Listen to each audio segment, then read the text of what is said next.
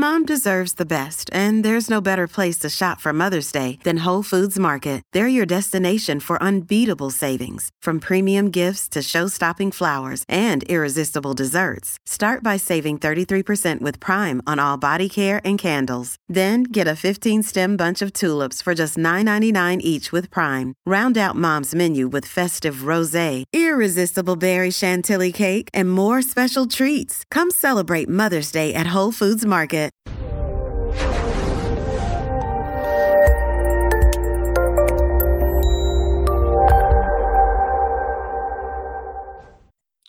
This episode was pre recorded as part of a live continuing education webinar. On demand CEUs are still available for this presentation through all CEUs. Register at allceus.com slash counselor toolbox. I'd like to welcome everybody to today's presentation on abuse and neglect indicators for child and elder abuse and neglect. And that kind of doesn't even encompass everything we're going to talk about today. We're going to define terms related to sexual, physical, mental, and financial abuse of and neglect of children, and elders, as well as disabled adults. We'll identify signs of abuse or neglect in the victim as well as in the caregivers. So, we're going to learn some clues that you might notice in a parent who is abusing a child. Um, we'll learn about mandatory reporting and identify sources for the most up to date reporting guidelines because they do change. You'll find when we get down there, uh, I think it's seven states now require financial advisors as well as us to report um, financial abuse of elders in um, that we encounter. So, who's a child? A child is anyone less than 18 years old. An elder is a person that's 16, 60 years old or older and suffering from infirmities or aging as manifested by advanced age, so 75 years or older, organic brain damage that causes delirium or dementia, or any other physical, mental, or emotional dysfunction in which the person's ability to care for self is impaired. So, if someone is older and dependent, not every person who is 60 years of age qualifies as an elder that falls under this statute for abuse. Um, but again this is one of those that if you've got if you're working with a client who's 62 and you know overall seems to be functioning pretty well but you find out that their kids are taking advantage of them financially or something you really want to run it by your legal team to see if it's something that rises to the threshold of reporting. Also not every state has mandatory reporting requirements for elder abuse and neglect whereas every state has reporting requirements for child abuse and neglect. So, definitions, real quick. A parent is a biological, foster, or adoptive parent. Um, and sometimes we'll talk about primary caregiver. Adult household member um, found is somebody who's found in the home continually. So it can be, you know, Uncle Bob who moved in, or it can be somebody who's renting a room. If that person is found in the home continually, it's an adult household member. Another adult is anyone who the child is entrusted with, such as a coach or a teacher or a daycare provider. And another child um, is, you know, obviously another child. A disabled adult is a person 18 years or older and suffering from a condition of physical or mental incapacitation due to developmental disability, organic brain damage, mental illness, or one or more physical or mental limitations that substantially restrict, restrict the ability to function in activities of daily life. Again thereby making them dependent. And one of the things we want to look at even if somebody is cognitively sharp if they are incapacitated um, in some way and somewhat dependent and i'm thinking of um, you know for example stephen hawking brilliant man but he relied on other people to do things and it was it's possible that whoever his caregiver was who was responsible for helping him with activities of daily living could have basically held him hostage and said i'm not going to do those unless you you know pay me $10,000 a week or, or whatever it is. So there is the possible, and you want to just kind of think of it is, is from the perspective of is this person in a place or condition in which they could be exploited by somebody. Abuse is non accidental infliction of physical or psychological injury or sexual abuse by a parent, adult household member, or other person responsible for the care of the child. Non accidental action by a relative, caregiver, or household member, which causes reasonable, um, which causes or reasonably can be expected to cause physical or psychological injury or sexual abuse. So if they do something and you know it's nothing happens right then but it can reasonably be thought that that could cause problems later on it could be potentially be considered abuse such as over medicating children or giving children uh, young children alcohol in their bottles in order to make them sleep you know that could cause problems later in life um, or even right then and abuse is also actively encouraging another person to commit an injurious act upon an elderly person or disabled adult.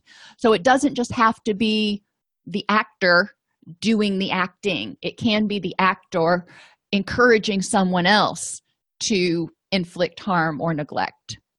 Neglect is a failure or omission by a caretaker to provide the care, supervision, services, or protection necessary to maintain physical and mental health. We're not just talking about you know changing diapers and stuff. We're talking about physical and mental health. Uh, this can include witnessing domestic violence or illicit drug use for children it can neglect can occur in terms of a repeated or even a single act of carelessness that causes or can be expected to cause serious physical or psychological injury sexual abuse or substantial risk of death. So for example if you you know i've i know it happens where parents will leave their children who are sleeping in their crib and go up to the store and with nobody taking care of them you know even if they do it once that can be considered neglect because it could have been expected to cause serious physical or psychological injury had the child fallen out of the crib or something. So you know these are definitions and it's important to be aware of the definitions because by the definitions we make the decision about what is reportable by the definitions we need to make sure that we educate our clients that you know this isn't okay. You know if we're teaching parenting skills you know we need to make sure that parents know where the threshold for abuse and neglect is so they don't accidentally cross that line because maybe they were raised in a in a neglectful environment. So they don't understand that certain things are not okay. Threatened harm is defined as situations, circumstances, or behavior which lead the person to have reasonable cause to suspect abuse or neglect has occurred or may occur in the immediate in the immediate future if no intervention is provided. So that can be a parent saying, I am going to beat you senseless when you get home, or if you don't do this then i'm going to kill your puppy or whatever the um, situation is. So it doesn't have to be actually doing it. It can be someone believable making a very believable threat. Um, self-neglect omission or failure of the elderly or disabled person to maintain their own physical or mental health which is deemed essential for his or her well-being. So this needs to you know raised to the level in some states where the person can be involuntarily committed for example um, this may also include not taking medication as prescribed and substance abuse. In florida we have something called the Marchman act where somebody can be involuntarily committed to detox to dry out and be assessed um, and potentially involuntarily committed by the court to treatment if they're physical condition rises to a certain level where they are truly in danger of harming themselves or someone else.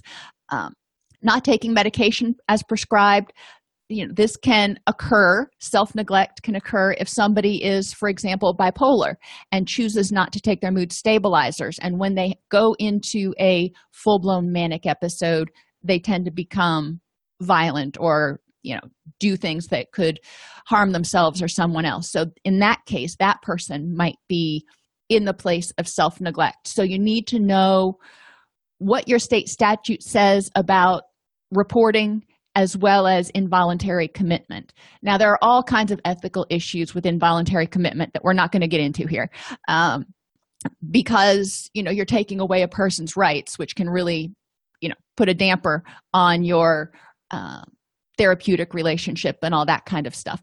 But there are certain times where it is most prudent and and obviously we know this with the um, Tarasoff decision etc exploitation.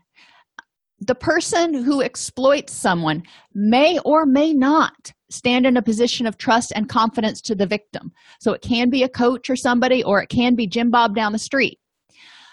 The person acts knowingly by deception or intimidation and knows or should knows the victim lacks the capacity to consent. And this can be an elder or a child and intends to temporarily or permanently deprive the victim of funds assets or property for the benefit of someone other than the victim. So this exploitation can be some of the scam artists that go around and exploit elders telling them that they need to buy these expensive insurance policies or whatever. Um, exploitation occurs in a lot of forms. Most often it's financial. So let's move on to physical abuse that's lots of fun. Uh, just kidding. Physical abuse. We're talking about burning beating kicking punching slapping shaking especially infants and we'll talk about shaken baby in a minute. Misuse of medication. Now that can be for children or adults um, to make them sleep or to keep them excessively sedated or to get them to be compliant um, while you're stealing from them while you're sexually abusing them whatever um, misuse of medication does fall under physical abuse in most state statutes Approximately 24 states have specific reporting procedures for cases of suspected substance exposed infants. Now, you're saying to yourself, well, we're not obstetricians or pediatricians, so how are we going to know these things?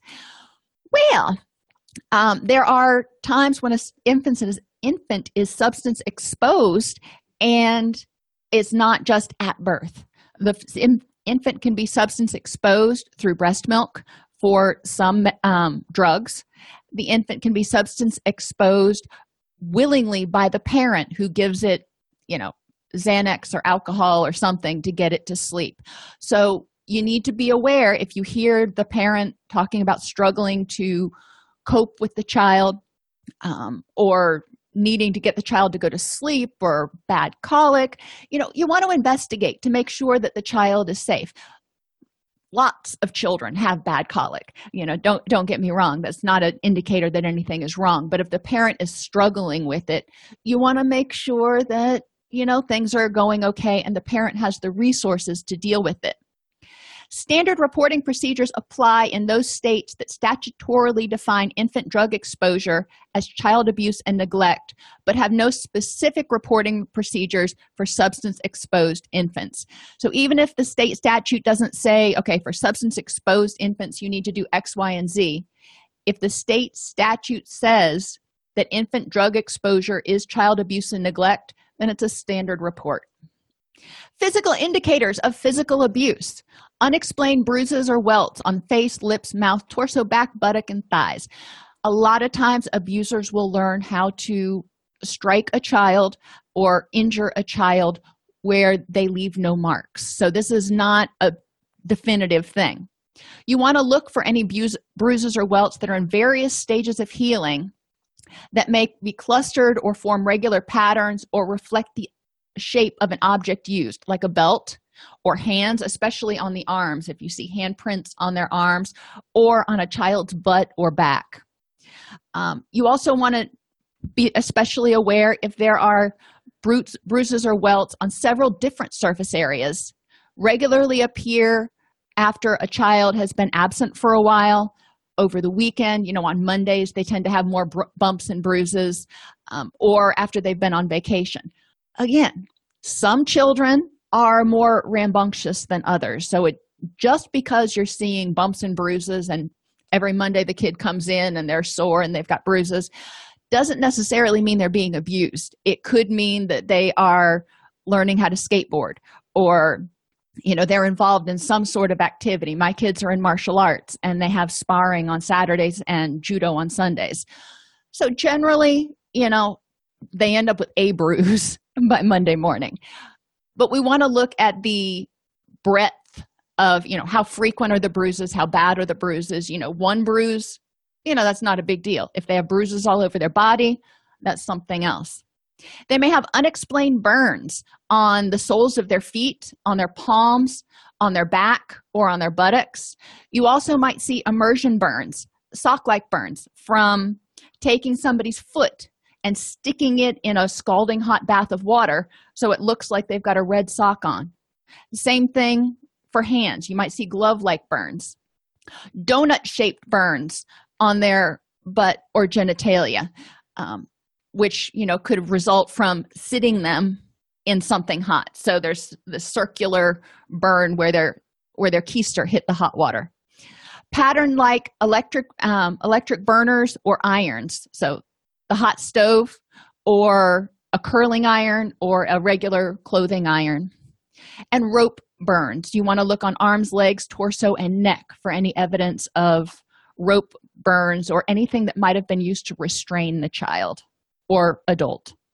Unexplained fractures in various stages of healing or multiple spiral fractures. It is not easy to get a spiral fracture you don't get a spiral fracture from gymnastics most of the time. I mean i can't really think of a time you would.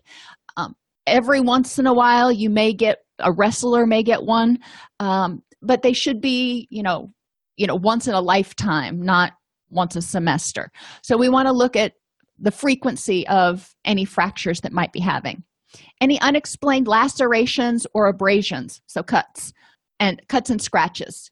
And again people might think that you know something awful happened to me some days when i go out and i weed around my pond and i don't wear long sleeves when i weed because it's really hot. Um, so i'll if they're lucky i'll wear gloves but i'm going in all the reeds and i come out and i will have scratches and stuff all up my arm. Is somebody abusing me? No. Um, so you want to look at kind of what happened and investigate it. Could it have come from the child going hiking or something. And again how frequently does it happen? If it's just once okay. If it is repetitive you may want to look at what might be causing it. And any signs of confinement including bed sores for children and adults if they're you don't move enough you can get bed sores. You also want to look for wasting of muscle and decrease in um, coordination. I'm thinking about that family in california that had their kids basically chained up for 20 years or something. Um, you know obviously evidently they went out to disney world and they went other places. They didn't get out a lot. Um, so it's important that when people do get out we do notice um, unfortunately we might not see some of these things uh, we also want to look for injuries that haven't been cared for properly or that are incompatible with the explanation. If they have a black eye and they say i ran into the corner of a wall you're not corner of a wall is going to give you a distinct mark. If there's pain on touching them you pat a kid on the back because they did a good job or something and they're like ow oh that really hurts. Do they have a sunburn? Maybe. Do they have bruises? Could be look for dehydration or malnourishment or loss of weight that's not illness related and that includes eating disorders. Um, so if a child starts to look really drawn and gaunt um, if they have bad pallor sunken eyes or cheeks or um, anything like that we want to be questioning you know kind of what's going on. Same thing for elders. Now as we get older we lose fat and stuff in our face so we be, we look a little bit more drawn that's normal aging.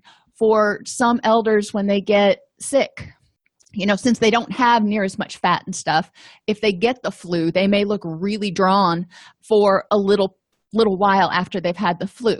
We just want to investigate and watch it. If they show up to session and they're looking you know pretty rough ask them how things are going do a safety check and then keep an eye on it. The next time they come are they looking better? Because it can be due to other factors shaken baby. Now shaken baby if you remember is taking an infant especially one that doesn't have good neck muscles yet but even older children that have you know can hold their head up on their own you know you shake them hard enough it's going to basically give them whiplash signs you might look for. Now again we're not pediatricians but you can have parents bringing children in two sessions. You can be encountering parents. So you want to look for things. And you want to listen if the parent starts describing some of these symptoms because it may not be the client you're working with who sh- shook the baby. It could be somebody else in the household. So it's not always the client we're working with who is the perpetrator or the victim. It could be somebody else. So extreme irritability and high-pitched crying can happen for a lot of reasons but that's one sign. Lethargy or poor feeding vomiting without obvious reasons. And if you're thinking you know the symptoms of a concussion like you would look for in a um, adolescent who plays football or something you know a lot of them are the same here but the baby can't articulate. Loss of social engagement. They're not smiling or cooing. They're just kind of blank. Poor suck or swallow coordination. Unusual breathing patterns and it can be really rapid or really deep and consistent but it's not a normal breathing pattern for that child. Bruising of the body due to the grip strength of the individual so looking on the shoulders or even on the um, abdomen because sometimes people will grab the child by the rib cage and shake them like that. Um, seizures which can be caused by increased cranial pressure head trauma bruising swelling deformity of the skull. Obviously if there's a skull fracture that's what you would call a clue now remember again that babies fall and just because they have a bruise or a swell i know my my son got a couple of good goose eggs when when he was little falling and hitting the corner of a chair or something. Um, so we don't want to assume and accuse people of of wrongdoing right away. We want to put all the clues together. But bruising swelling skull deformity now things to really be concerned about. If the in, there's an inability of the infant to track or focus on an object at the appropriate distance for that infant. Remember real young ones can't focus very far away from their face. But you want to see them tracking an object. If they have unequal pupil size i don't care why it happens. If they've got unequal pupil size they need to go to the emergency room uh, and be evaluated. An abnormal increase in muscle tone, especially about the neck. If the baby is regularly being shaken, they may have an abnormally strong neck. Hemorrhages of the retina. If you see bleeding in their eyes, you know, babies aren't supposed to have bloodshot eyes, and definitely not bleeding in their eyes. Bleeding or drainage of clear fluid from the nose or ear canal. Obviously, you can get a runny nose and have clear fluid coming out. We want to just pay attention and any developmental delays. As the child gets older if he or she was shaken as an infant then they may not develop as expected because they do have organic brain damage. Behavioral indicators of physical abuse. The person especially a child may be wary of adult contacts. Elders may be wary of other caregivers coming in to work on them or work with them they may, may be apprehensive when seeing other children cry because a lot of times if a child is getting abused then they get punished for crying. Um, i'll give you something to cry about quote unquote. Behavioral extremes you may see the child become very aggressive or on the other side withdraw and just blend into the wall because they don't want to call attention to themselves because that's the safest way to not get hit. Some children will vacillate between both of these, between being really aggressive and withdrawn. They may be frightened of parents or caregivers, afraid to go home, or they may flat out report injury from their parents. Sexual abuse. The term sexual abuse includes the employment, use, persuasion, inducement, enticement, or coercion of a child to engage in or have a child assist with any other person engaging in sexually explicit conduct. Now, just reading that makes me want to go take a shower because it's just awful. Um, so let that sink in. Not just the child doing the conduct, but the child can assisting uh, assist other people in engaging in the explicit conduct. Any simulation of the conduct for the purpose of producing a visual depiction of the conduct, child pornography, the rape, molestation, prostitution, or other forms of exploitation of children. So, pretty self-explanatory. Children cannot consent. So any of this really falls under sexual abuse and it can be touching fondling all the way through full sex acts. Elder sexual abuse is defined as an action against an elder that is unwanted and sexual in origin. It involves those older than 60 and includes any sexual contact with an elder or disabled adult so elder or disabled adult who because of mental illness or dementia cannot communicate their disapproval of the behavior against them or cannot communicate their consent for the activity. And i will add on here or cannot get away from it. So even if they can communicate their um, disapproval or lack of consent if they are not able to physically get away from that person. Maybe they're bedbound and they can't get to a phone because they are bedbound. Um, you know obviously that would be sexual abuse. In 21 states the definition of sexual abuse includes human trafficking includes sex trafficking or trafficking of children for sexual purposes. So this is one of those new things that we've added. Human tra- trafficking of a child for sexual exploitation includes all forms of con- commercial sexual activity with a child including prostitution and the participation in the production of pornography uh, human trafficking is one of the fastest growing crimes in Tennessee, and I think probably in a lot of states in the nation. So it's important that we're more aware of this. In 25 states, Guam and the Nor- Northern Mariana Islands, the term commercial sexual activity includes sexually explicit performance, such as performance in a strip club or exotic dancing or display.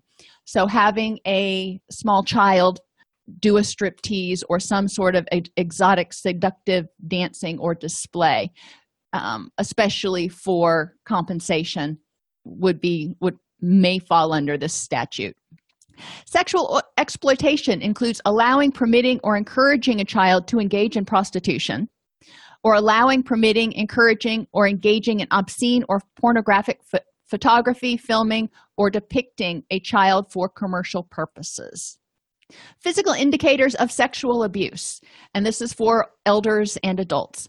Difficulty walking or sitting, torn, stained, or bloody underclothing, pain or itching in the genital area, bruises or bleeding in external genitalia, vaginal or anal areas, or to the inner thighs, venereal diseases, and obviously in females, pregnancy.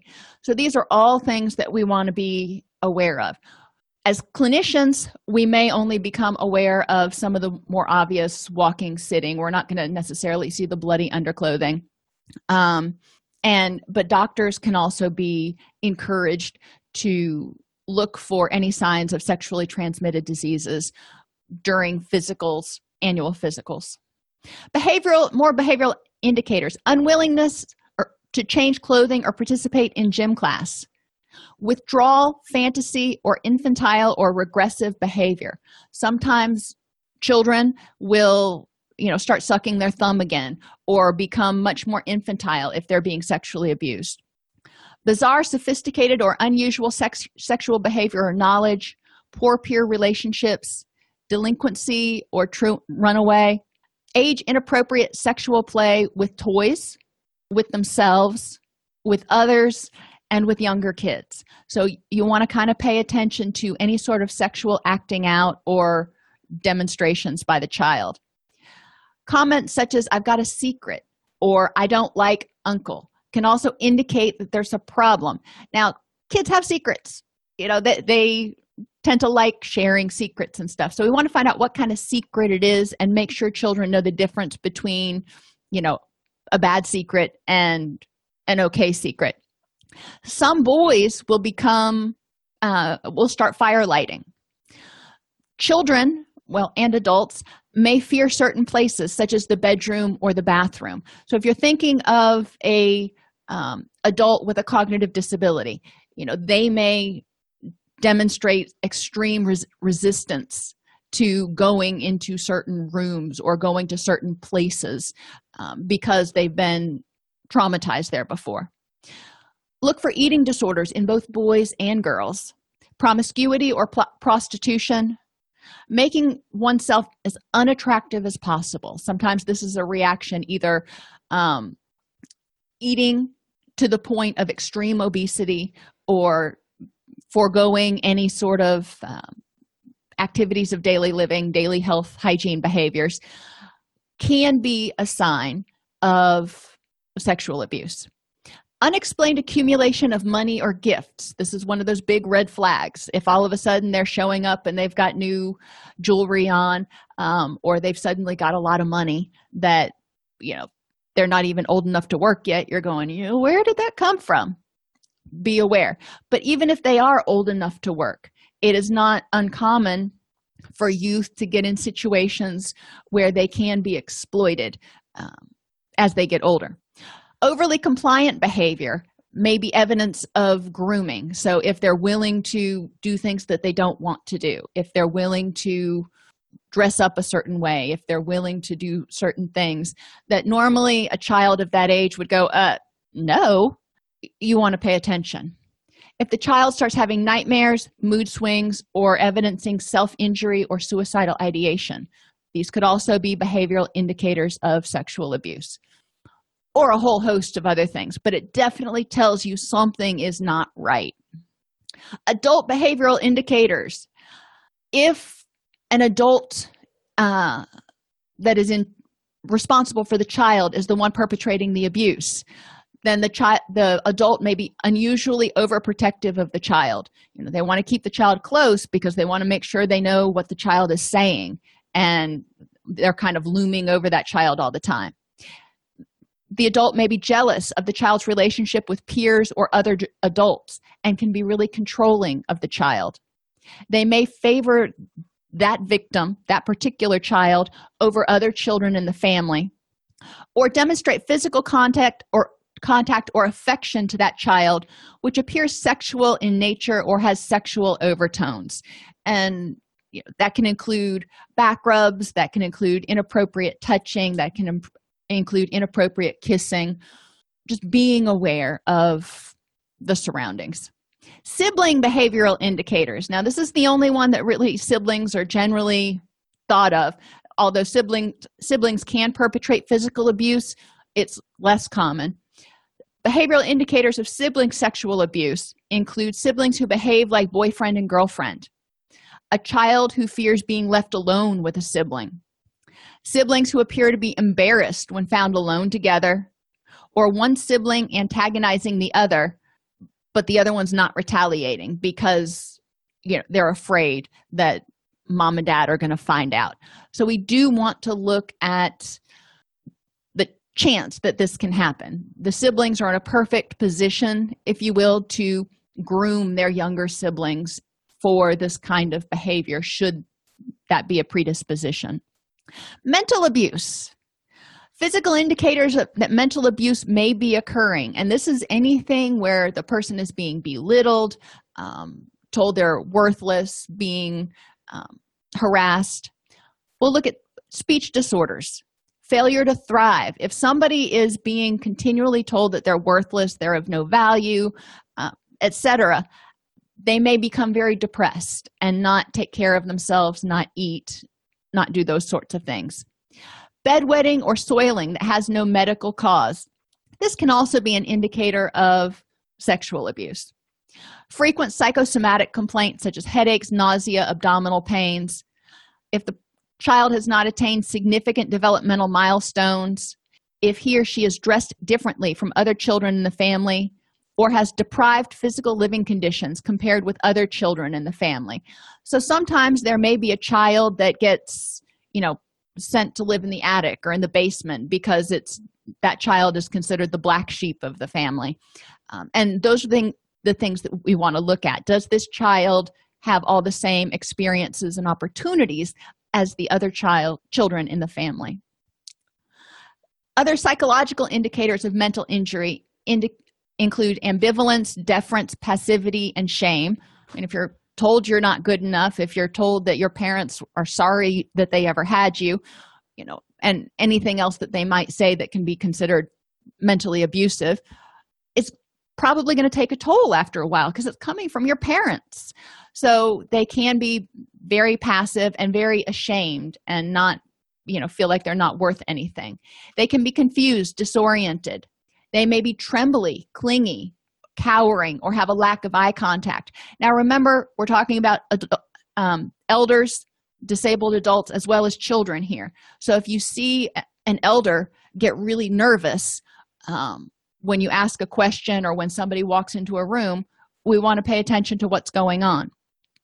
If there's evasiveness in older children or adults agitation or anger hypervigilance we're, we're looking at signs of you know potential ptsd here. So you know that should give us a clue that something's not right. If the person has sudden symptoms of resignation they just whatever it's never going to get any better. If they have implausible stories about things that are going on if they make contradictory statements or they're just flat non-responsive these can all be indicators of mental injury. Now a lot of times you don't just have physical abuse or sexual abuse or mental abuse. A lot of times there are multiple types of abuse that are going on.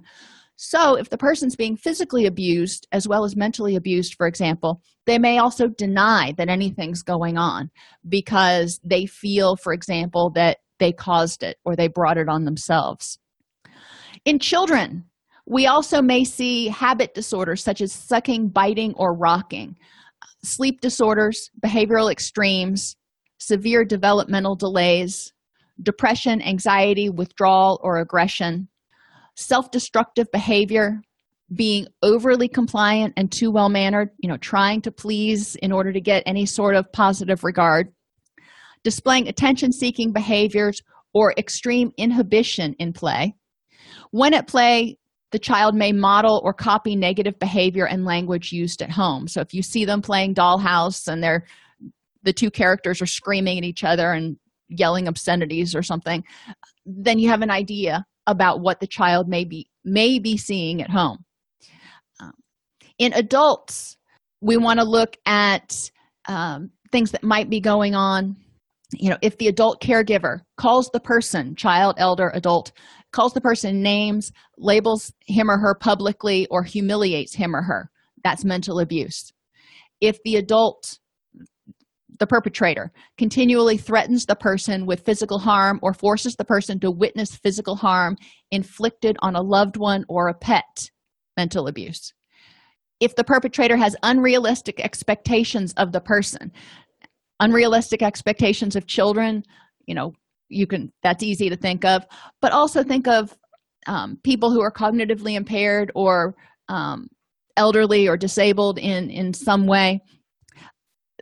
We have to have realistic expectations. And sometimes especially for people who have dementia or alzheimer's caregivers can get very frustrated very easily um, because it just seems it's it, it is specifically regarding children another adult behavior could be involving the child in adult issues such as separation pitting the child against the other parent or putting them in a position where they have to choose between two parents or keeping the child at home in the role of a subservient or surrogate parent. so, neglect can include substance misuse, inadequate supervision, environmental neglect, you know, letting everything go to hell in a handbasket, no food in the refrigerator, no clean clothes, lack of health care, threatened harm, other special conditions, failure to protect, and death. Physical indicators of neglect include consistent hunger. If the elder person is always hungry, or the child comes to school and is just always ravenous, poor hygiene, inappropriate dress for the weather, or you know, and this can kind of go along with poor hygiene, being in the same clothes two, three, four days on end. Consistent lack of supervision, especially in dangerous activities or for prolonged periods of time. It, you want to be make sure that the child is being observed. You don't want a two year old walking around alone in a neighborhood. Unattended physical problems or medical needs, alcohol or drug abuse by the victim, if you will, can indicate that there's neglect because they can access it and or because they're trying to escape and numb some pain and abandonment So, behavioral indicators begging or stealing food, extended stays at school, you know, the child gets there early and leaves late. Now, that can be one extreme if the child can get him or herself to school. The other extreme, which is more common, is poor school attendance and poor school performance because they're not getting enough food, so they can't focus, and their parent is not regularly getting them to school, and maybe something else is going on at home where the child is up until one, two, three in the morning. So they're not getting enough sleep, they don't wake up for the bus, and then they miss school. Constant fatigue, listlessness, or falling asleep in class we want to figure out why this is. That is not normal for children especially you know younger children. I know when i was in high school by the time we got to seventh period i was like you know having everything i could do to stay awake. I don't know if it was because it was seventh period or because it was trigonometry but either way um, sometimes it's normative but other times especially if it's all day every day that the child is like this we want to find out why if they become delinquent you know stealing things falling in with the wrong crowd could indicate that there was neglect at home so they were looking for approval from another group. If the, the child states that there is no caregiver you know we want to explore that. Is the child a latchkey child so they get home and mom and dad don't get home for three hours or they get home and mom, mom and dad don't get home for three or four days because they went on a vacation somewhere and this happens in regardless of socioeconomic status. So don't be fooled into thinking it's just one group of people. I know some very wealthy people who you know occasionally will just up and go on vacation for for two weeks out of the country and leave their younger children at home under the supervision of the 16 year old um, you know whether you agree with that or not um, and that's just since i've known them. I don't know you know how young the children were when that started. But you know paying attention to those sorts of things and identifying what's going on. If there's a severe lack of attachment to other adults poor social skills if the person is very demanding of, tech, of affection or attention or has no indication of basic hygiene children have to learn basic hygiene. So if they grew up in an environment where nobody was ever telling them to take a bath then you know they may not they may get to high school and still not realize the importance of it.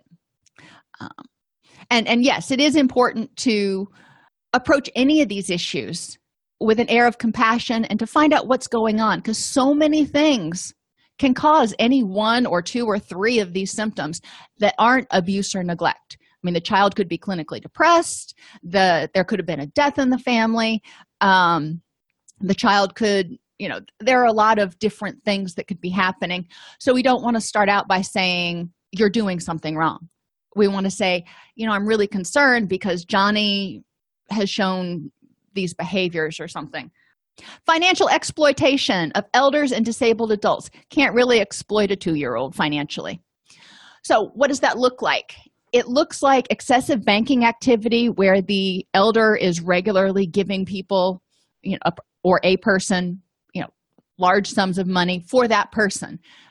You know $10,000 may not be much to some people but it may be the entire life savings for another person. So we want to look at it proportionally if the caregivers have documents drawn for the elder to sign especially those that include power of attorney or ability to access their financial um, accounts the living situation is not commensurate with the elder's estate. If you've got somebody who's you know relatively stable not necessarily just well off but you know low middle middle class middle ses and they are living in in squalor. You know you want to go where's all that money coming from? You know your social security is $2000 a month and you're living in a you know $300 a month trailer somewhere. What's up with that or the caregiver expresses concern over the elder's financial status and personal belongings. This is kind of when they start looming and going that's going to be mine as soon as you die. And that's going to be mine and i want to make sure i'm in the will. So we want to be cognizant of those things because it can happen. Refusal to spend money on the adult or the elder. So if the the caregiver is going yeah you know i know that the person might benefit from this but that's really expensive. I don't really want to go there because in their mind they're seeing their inheritance whittling down. If the person expresses gushy undying affection towards the elder this can be a warning sign because it may be the person trying to ingratiate themselves with the elder to get a bigger piece of the pie. Um, it may be them trying to ingratiate themselves so they can exploit the elder and get money now so they don't have to worry about whether they're in the will. A lot of things can come up. A lack of amenities making sure that the elder has you know food in the house not that they're relying on you know somebody to bring them their meals every day now some people have meals on wheels and that's a whole different story but if the person is reliant on someone else to make sure that they have power turned on and make sure that they have food in the house, then that can be held as a bargaining chip, if you will, to exploit money. If the caregiver tries to isolate the older adult from friends or family or maintains total control, and this can be a nurse caretaker type person, this can be, or it can be maybe um, a, a second spouse and or maybe even a first spouse but if they try to isolate that person from the rest of the family and take control of the finances and basically financially bleed the person dry before they before they die that could be considered exploitation. If there's promises uh, of lifelong care for deeds and accounts if you sign over this account to me then i'll take care of you forever. Or pay attention to documents that are signed if the elder can't write. Some people um, my grandfather for example had parkinson's really bad towards the end of his life and he could not sign anything. He couldn't even hold a pencil. So if we would have seen a document that was signed by him it would be a little bit suspect. So we want to pay attention to those things. If the elder's not given the opportunity to speak without the caregiver being present or if the caregiver cuts them off. You know the caregiver's present and you ask the elder a question and the caregiver answers for them. Um, that may be an indicator that the caregiver is trying to conceal something. If the caregiver exhibits high levels of indifference or anger towards the ad- adult it may also indicate exploitation because the caregiver is feeling exhausted and feeling entitled to money or funds or whatever and and may not feel like they're getting everything they deserve. And it, when people get into that state is when they're really vulnerable to exploiting other people. And if you notice that the patient is being over medicated or sedated. Now i will put in my little 15 cents here that there are a lot of medications, especially painkillers and benzodiazepines, that do not clear the system of older people the same as it does younger people. So it is easy, unfortunately, for older people to develop toxic levels of and or super sedating levels of benzos or opiates in their system so it's really important to make sure if they're seeing a doctor uh, and on these medications that the doctor is schooled you know as a um, geriatric specialist because of those issues. So just because you have an elder that you know maybe they came out of the hospital and it's been three weeks and they come in for an appointment or you go to a home visit and they're slurring their words and kind of acting drunk and out of it doesn't necessarily mean that they intentionally took too much or that their caregiver gave them too much. It could be that their liver couldn't clear it quickly enough. Again now i don't want to underreport. You know i want to encourage you to be alert to all these signs but always think don't always assume the worst. Always ask yourself what other things do i need to rule out um, that could be going on here? Factors which contribute to child abuse and neglect socioeconomic status stressor, stressors. When people have a lot of stress in their life it is easier to have a short fuse and lash out. Um, parental inability to cope regardless of socioeconomic status. If parents are having difficulty dealing with life on life's terms then when johnny asks that 47th but why? question you know the parent may lose control. So it's important for us to be aware of those sorts of things. Substance dependence or abuse can lead to a lot of abuse and neglect whether it's because the parent is emotionally or physically unavailable whether it's because the parent is bringing people into the household that abuse neglect or exploit the child whether it's because the caregiver is exploiting the child to get money for drugs. There's a whole lot of reasons that substance abuse can be connected with child abuse. Now there's also parents who are functioning alcoholics so to speak and in other other terms um, where they're using and they are not neglecting or abusing their children. So i don't want to give the impression that everyone who uses abuses or neglects their children. But there is a much higher risk. Marital problems. Add to that stress that can cause a short fuse. Job related stress and family violence that already exists if the adults in the family are violent towards one another it is not a huge step to see the, the adults being violent towards the children. Factors which may contribute to elder disabled adult abuse or neglect.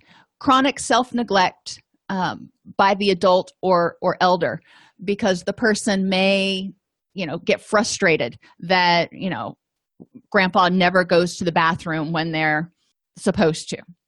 Dementia.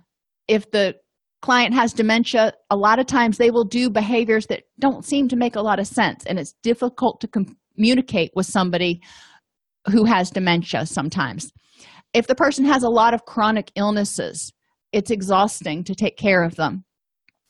Um, the and the caregiver may not give enough food so the person may become malnourished. If there's over medication or medications available it can make it easier or more tempting to pacify the older adult. If the older adult um, has depression or if the caregiver has depression or substance abuse it can lead to exploitation. Again to get money for drugs because they're bringing in unsavory characters who are going to exploit the elder disabled adult or child in the household. Um, poverty can contribute to elder abuse. Same reason as with the children. The financial stresses can make it more difficult for the caregiver to deal with life on life's terms. And isolation. If the care if the elder person is not getting out so nobody's going to see the bruises or the malnutrition then it's easier for the caregiver to kind of slide.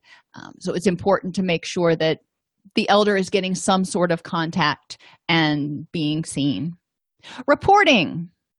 Now the florida example um, chapter 415 of the florida statutes provides a central abuse registry. Most states have these. It defines who must report abuse and assigns the department of children and families all responsibility for receiving investigating and acting on all reports. And i've told you in other classes that sometimes when there's a question about does this rise to the threshold of abuse reporting um, i would call the abuse hotline.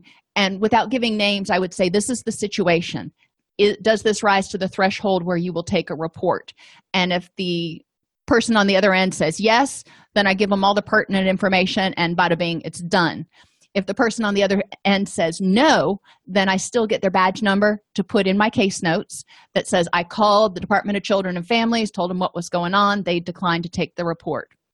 That protects me.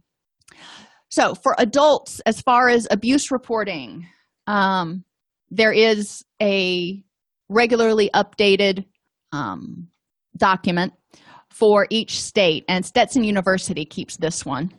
And you can just go through and click on whatever state you're in.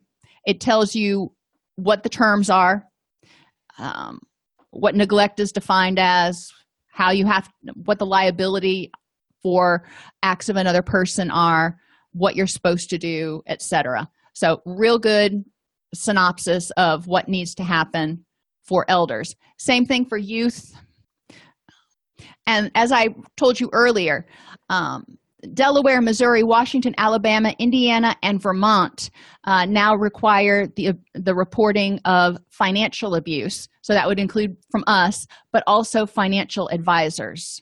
And the Child Welfare Information Gateway keeps a updated document, well, relatively, this was updated in 2016, of state statutes for who has to report. All of these documents are in the additional resources section of your class if you want to take a look at those. Immunity from liability.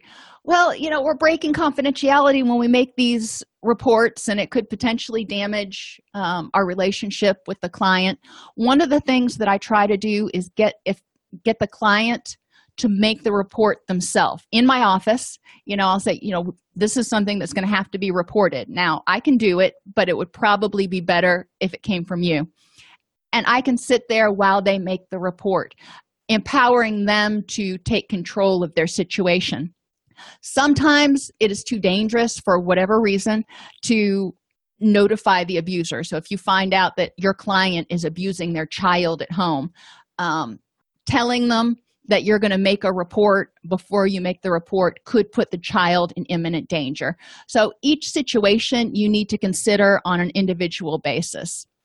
But as far as liability, when we start breaking confidentiality and making these reports, which some people perceive as slanderous, um, if the report is made in good faith, we're immune from civil or criminal charges. So, in good faith, we really want to make sure that we've got documentation supporting these are all the reasons that I thought abuse or neglect was going on. Ideally, consult with a colleague before you make the report, unless there's like pressing imminent danger. Um, consult with a colleague and go, you know, what do you think about this? And, you know, if it is one of those situations where you're not sure if it rises to the level, call the abuse hotline and get their impression. The reporter's name whoever makes the report will not be released to anyone other than the Department of Children and Families or whatever it's called in your state, the state attorney's office, uh, or with written consent of the reporter in most states.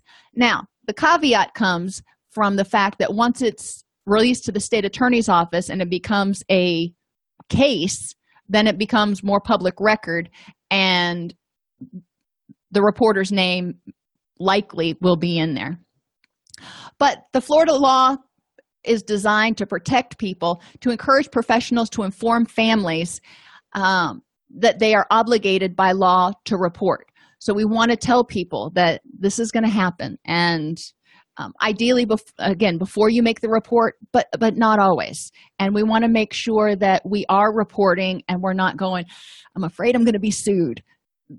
The welfare of the child, the elder, or the disabled adult is more important as long as you're making the report in good faith. So, how to report? Um, in Florida, you call 1 800 96 Abuse 24 7. Generally, whatever hotline you're calling, they want names and addresses of the people involved, the age, um, race, sex of the perceived victim, the nature and extent of alleged abuse, the identity of the abuser, if known. Other information is applicable and the child or adult's location at the time of the report.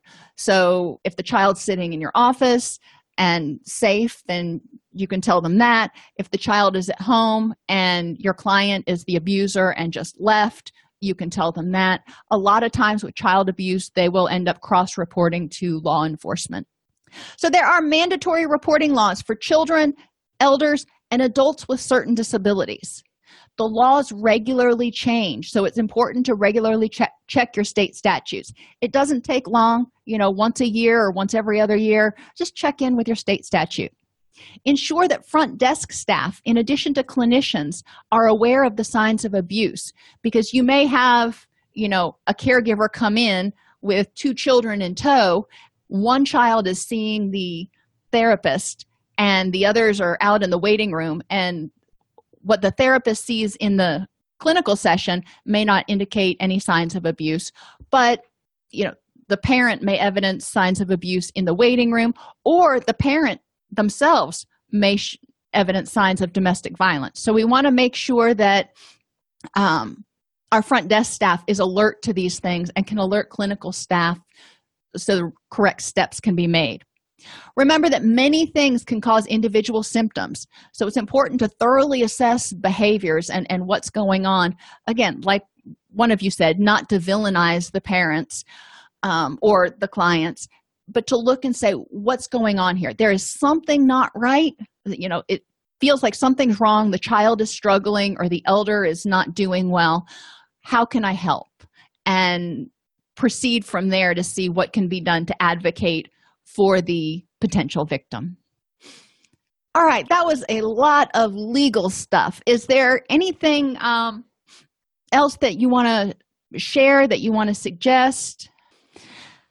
And yeah it is a big problem. I remember um, when i worked on in the I had multiple clinics in Florida, and there was one county I went to, and I didn't literally did not go an, an entire week without making an abuse report for over a year.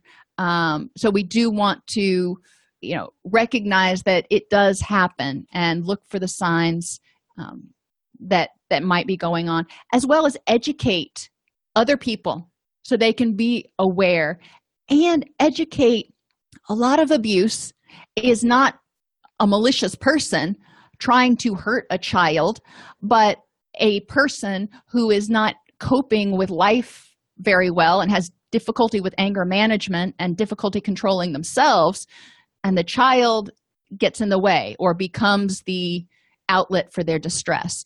So, you know, sometimes providing prevent prevention education, parenting skills, all those things can help avoid or reduce the incidence of um, child abuse, as well as respite centers. And I know we've got a lot of them popping up around here, which are really nice. They're just drop in daycares.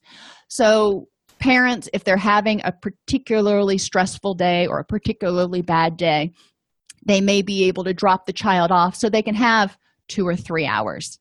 Um, some of our libraries have um, family areas, and the whole quarter of the library is kind of cordoned off. So parents can come and there are um, bean bags and stuff for the kids to play on and there are kids kid appropriate games on the little computers there.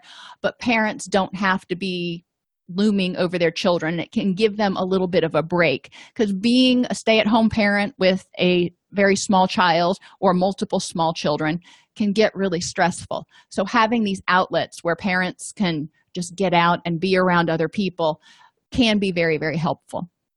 Alrighty everybody. Well thank you for being here on tuesday and you know dealing with a very kind of frustrating and depressing top topic. The good news is that we can affect change. So i will see you all on thursday. If you enjoy this podcast please like and subscribe either in your podcast player or on youtube you can attend and participate in our live webinars with Dr. Snipes by subscribing at allceus.com slash counselor toolbox. This episode has been brought to you in part by allceus.com, providing 24-7 multimedia continuing education and pre-certification training to counselors, therapists, and nurses since 2006. Use coupon code Counselor Toolbox to get a 20% discount off your order this month.